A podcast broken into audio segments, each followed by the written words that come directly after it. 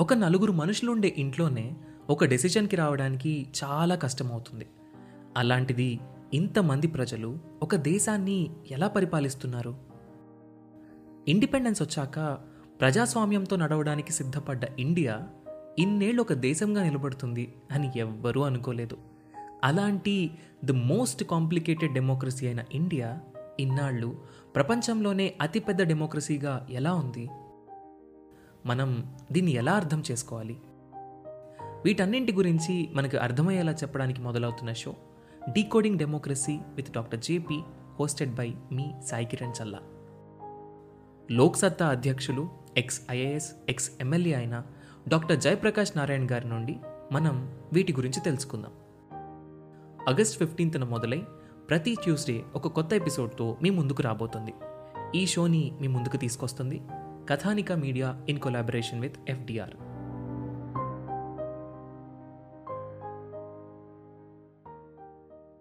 One nation one ration ఈ July thirty first కల్లా ప్రతి ఒక్క స్టేట్ ఇంప్లిమెంట్ చేయాలి అని చెప్పేసి సుప్రీంకోర్టు ఆర్డర్ ఇచ్చింది. ఎందుకు ఈ one ration one ration card అనేది ఇంపార్టెంట్?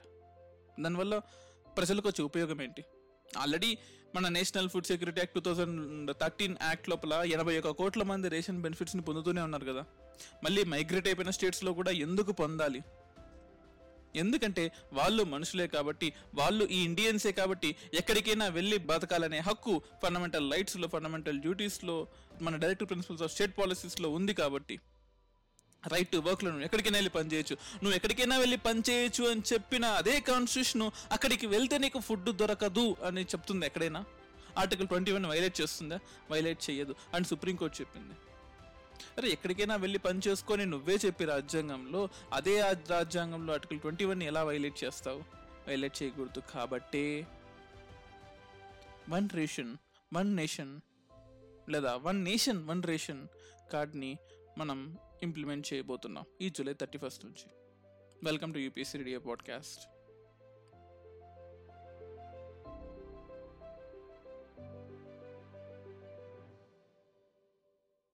ఒక స్మాల్ అనౌన్స్మెంట్ నెక్స్ట్ వీక్ నుంచి యూపీఎస్సి ఆస్పిరెంట్స్ ఎవరైతే పేద విద్యార్థులు ఉన్నారో కాస్ట్లీ ఎడ్యుకేషన్ అఫోర్డ్ చేయలేని వాళ్ళు ఉన్నారో వాళ్ళ కోసం గైడెన్స్ సెషన్స్ ఇవ్వబడుతుంది. అంటే ఇది ఒక complete A to Z GS paper one నుంచి GS paper four optional prelims guide complete course కాదు ఇది. గైడెన్స్ ఏం చదవాలి? ఎలా చదవాలి? మేబీ నెక్స్ట్ త్రీ మంత్స్ ఉండొచ్చు next four months next six months అయినా ఉండొచ్చు. అది మీరు ఇచ్చే సపోర్ట్ని బట్టి మీరు ఇచ్చే రెస్పాన్స్ని బట్టి మీరు ఇచ్చే ఫీడ్బ్యాక్ని బట్టి ఉంటుంది.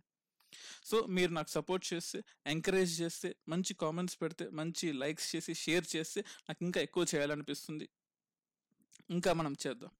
సో నేనైతే ఈ గూగుల్ మీట్లో చేద్దాం అనుకుంటున్నాను. దాని లింక్ అండ్ డిస్క్రిప్షన్ ఫ్యూచర్లో అంటే వన్ నాట్ టూ డేస్లో మీకు కింద ఇస్తాను. దానికి చాలామంది రిజిస్టర్ కూడా అయ్యారు. మన గూగుల్ ఫామ్స్లో రిజిస్టర్ అయ్యారు. దాని డేటా కూడా కలిపి వాళ్ళందరికీ మెయిల్స్ చేయడం అండ్ కాంటాక్ట్ చేయడము లేదా మన వాట్సాప్ గ్రూప్స్ టెలిగ్రామ్ గ్రూప్స్లో పెట్టడమో జరుగుతుంది. సో మనం ఒకటి గుర్తుపెట్టుకోవాలి. ఇప్పుడు ఈ one nation one ration card migration అనేది తప్ప ఒక ప్రాంతంలో పుట్టి ఇంకో ప్రాంతానికి వెళ్ళి పనిచేసుకోవడం తప్ప తప్పని ఎక్కడ చెప్పలేదే? రాజ్యాంగం చెప్పలేదే? రైట్ వర్క్ ఎక్కడికైనా వెళ్ళి పని చేసుకోవచ్చు. Article thirty eight thirty nine thirty nine A violate అవ్వకుండా చూసుకోవాలి forty one I discuss all these articles but ఒకటి గుర్తుపెట్టుకోండి. ఈ దేశంలో నేను ఎక్కడి నుంచైనా ఎక్కడి వరకైనా వెళ్ళగలను. ఎవరికి భయపడద్దు. భయపడుతుంది సుప్రీంకోర్టే చెప్తుంది. నేను ఎక్కడో మారుమూల గ్రామంలో నల్లమల్ల ఫారెస్ట్లో మారుమూల గ్రామంలో ఉన్నాను. ముంబైకి వెళ్ళి పని చేసుకోవాలి. నా గ్రామంలో నాకు రేషన్ కార్డు ఈ పి ఈ పీడిఎస్ ఫుడ్ గ్రెయిన్స్ మనకు వస్తూ ఉన్నాయి. ముంబైకి వెళ్తే మహారాష్ట్ర గవర్నమెంట్ నేను నీకు ఇవ్వను. మహారాష్ట్రంలో ఉండేవాడికి వస్తుంది. లేదా నువ్వు మహారాష్ట్రంలో ఉన్న అడ్రస్ ప్రూఫ్స్ ఏదైనా చూపించి నీ పవర్టీని ప్రూవ్ చేసుకుంటే నీకు ఇస్తాను అని చెప్తుంది. పవర్టీని ప్రూవ్ చేసుకోవాలా నేను? ప్రపంచమే అంటుంది కదా. గ్లోబల్ హంగర్ ఇండెక్స్లో నూట రెండు ప్లేస్లో ఉంది ఇండియా. నూట పదిహేడు దేశాల్లో నూట రెండో ప్లేస్లో ఉంది. నూట తొంభై మూడు దేశాలు పార్టిసిపేట్ అంటే నూట ఎనభైలో ఉండేదేమో ప్లేసు. ఇది కించపరచడం కాదు నిజం చెప్తున్నాను. నూట పదిహేడు దేశాల్లో నూట రెండో ప్లేస్లో ఉన్నాం మనము మనల్ని మనం ప్రూవ్ చేసుకోమని అడుగుతున్నాము నువ్వు పేదవాడివే కాదా? నువ్వు పేదవాడివే నీ స్టేట్లో పేదవాడి ఈ స్టేట్లో నువ్వు పేదవాడివే కాదని ప్రూవ్ చేసుకోమని అడుగుతున్నామంటే మన ఎంత దౌర్భాగ్య పరిస్థితుల్లో ఉన్నాం అర్థం చేసుకోండి. రివర్స్ మైగ్రేషన్ ఎవరు ఊహించలేదు. అందరూ రూరల్ ఏరియాస్ నుంచి అర్బన్ ఏరియాస్కి వెళ్ళారు మన మైగ్రేషన్ నాలుగు రకాలుగా ఉంటుంది. రూరల్ నుంచి రూరల్కి వెళ్ళడము రూరల్ నుంచి అర్బన్కి వెళ్ళడము అర్బన్ నుంచి అర్బన్కి అర్బన్ నుంచి రూరల్కి. అర్బన్ నుంచి రూరల్కి జనరల్గా జరగదు.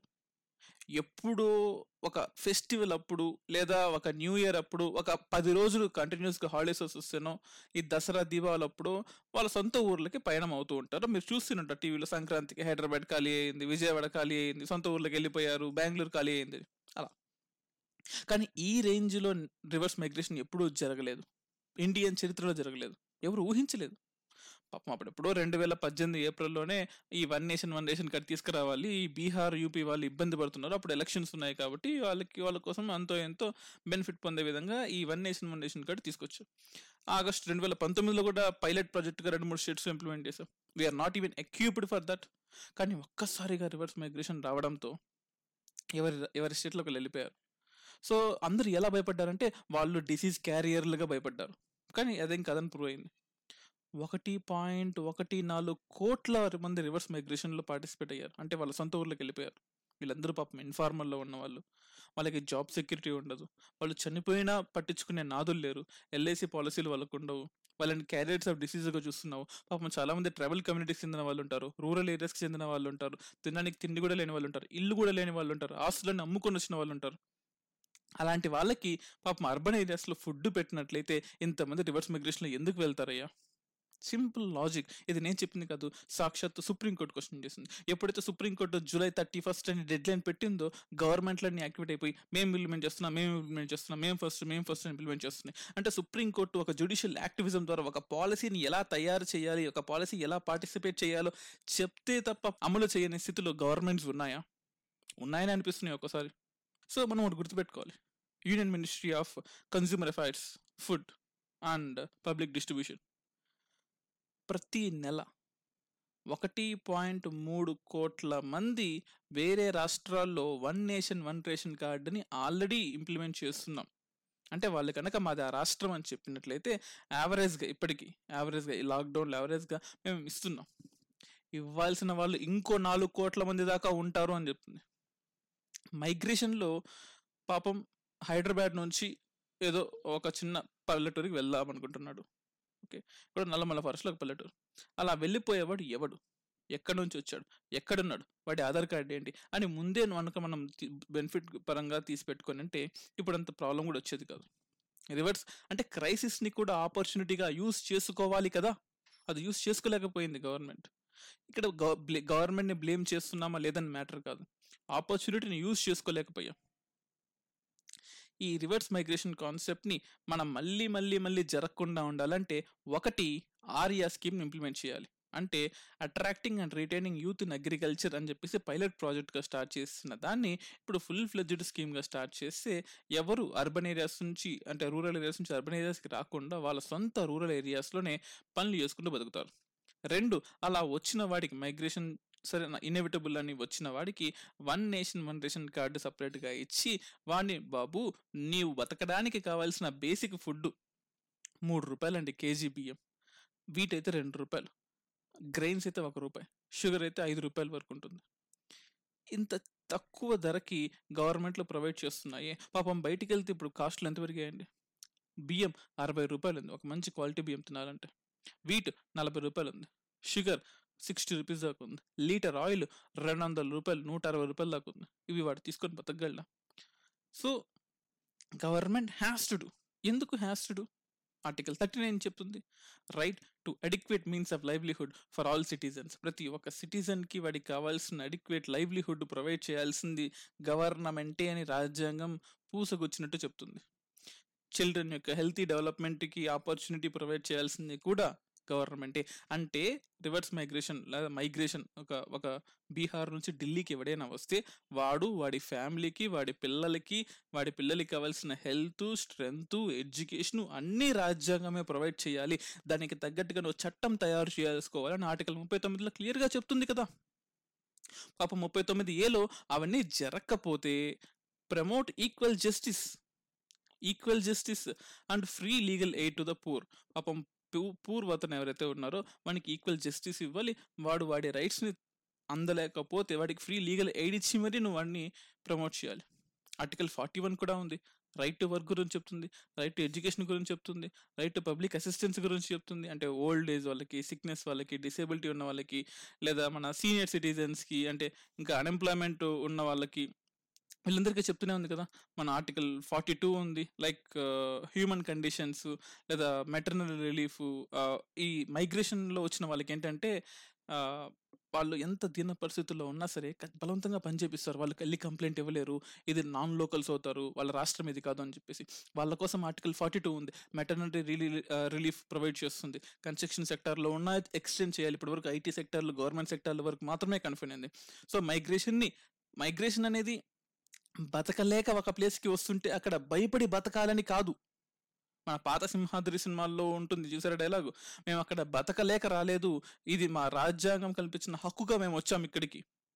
నువ్వు హైదరాబాద్లో బతికే హక్కు ఎంత ఉందో విజయవాడలో బతికే హక్కు ఎంత ఉందో ముంబైలో బతికే హక్కు ఎంత ఉందో గౌహటిలో బతికే హక్కు కూడా అంతే ఉంది నీకు. ఎక్కడికి వెళ్ళి భయపడాల్సిన అవసరం లేదు. ఆర్టికల్ ఫార్టీ త్రీ మనకి ఏం చెప్తుంది? అరే లైవ్లీ వేజ్ ఏదైతే ఉందో అది వాడికి సంపాదించుకునే విధంగా ఇవ్వు. అది ఏంటి? చిల్లర వ్యవస్థ కాదు. ఒక డీసెంట్ స్టాండర్డ్ ఆఫ్ లివింగ్ ఒక social and cultural opportunity for all workers ఇవ్వాలి అని ఆర్టికల్ ఫార్టీ త్రీ చెప్తుంది.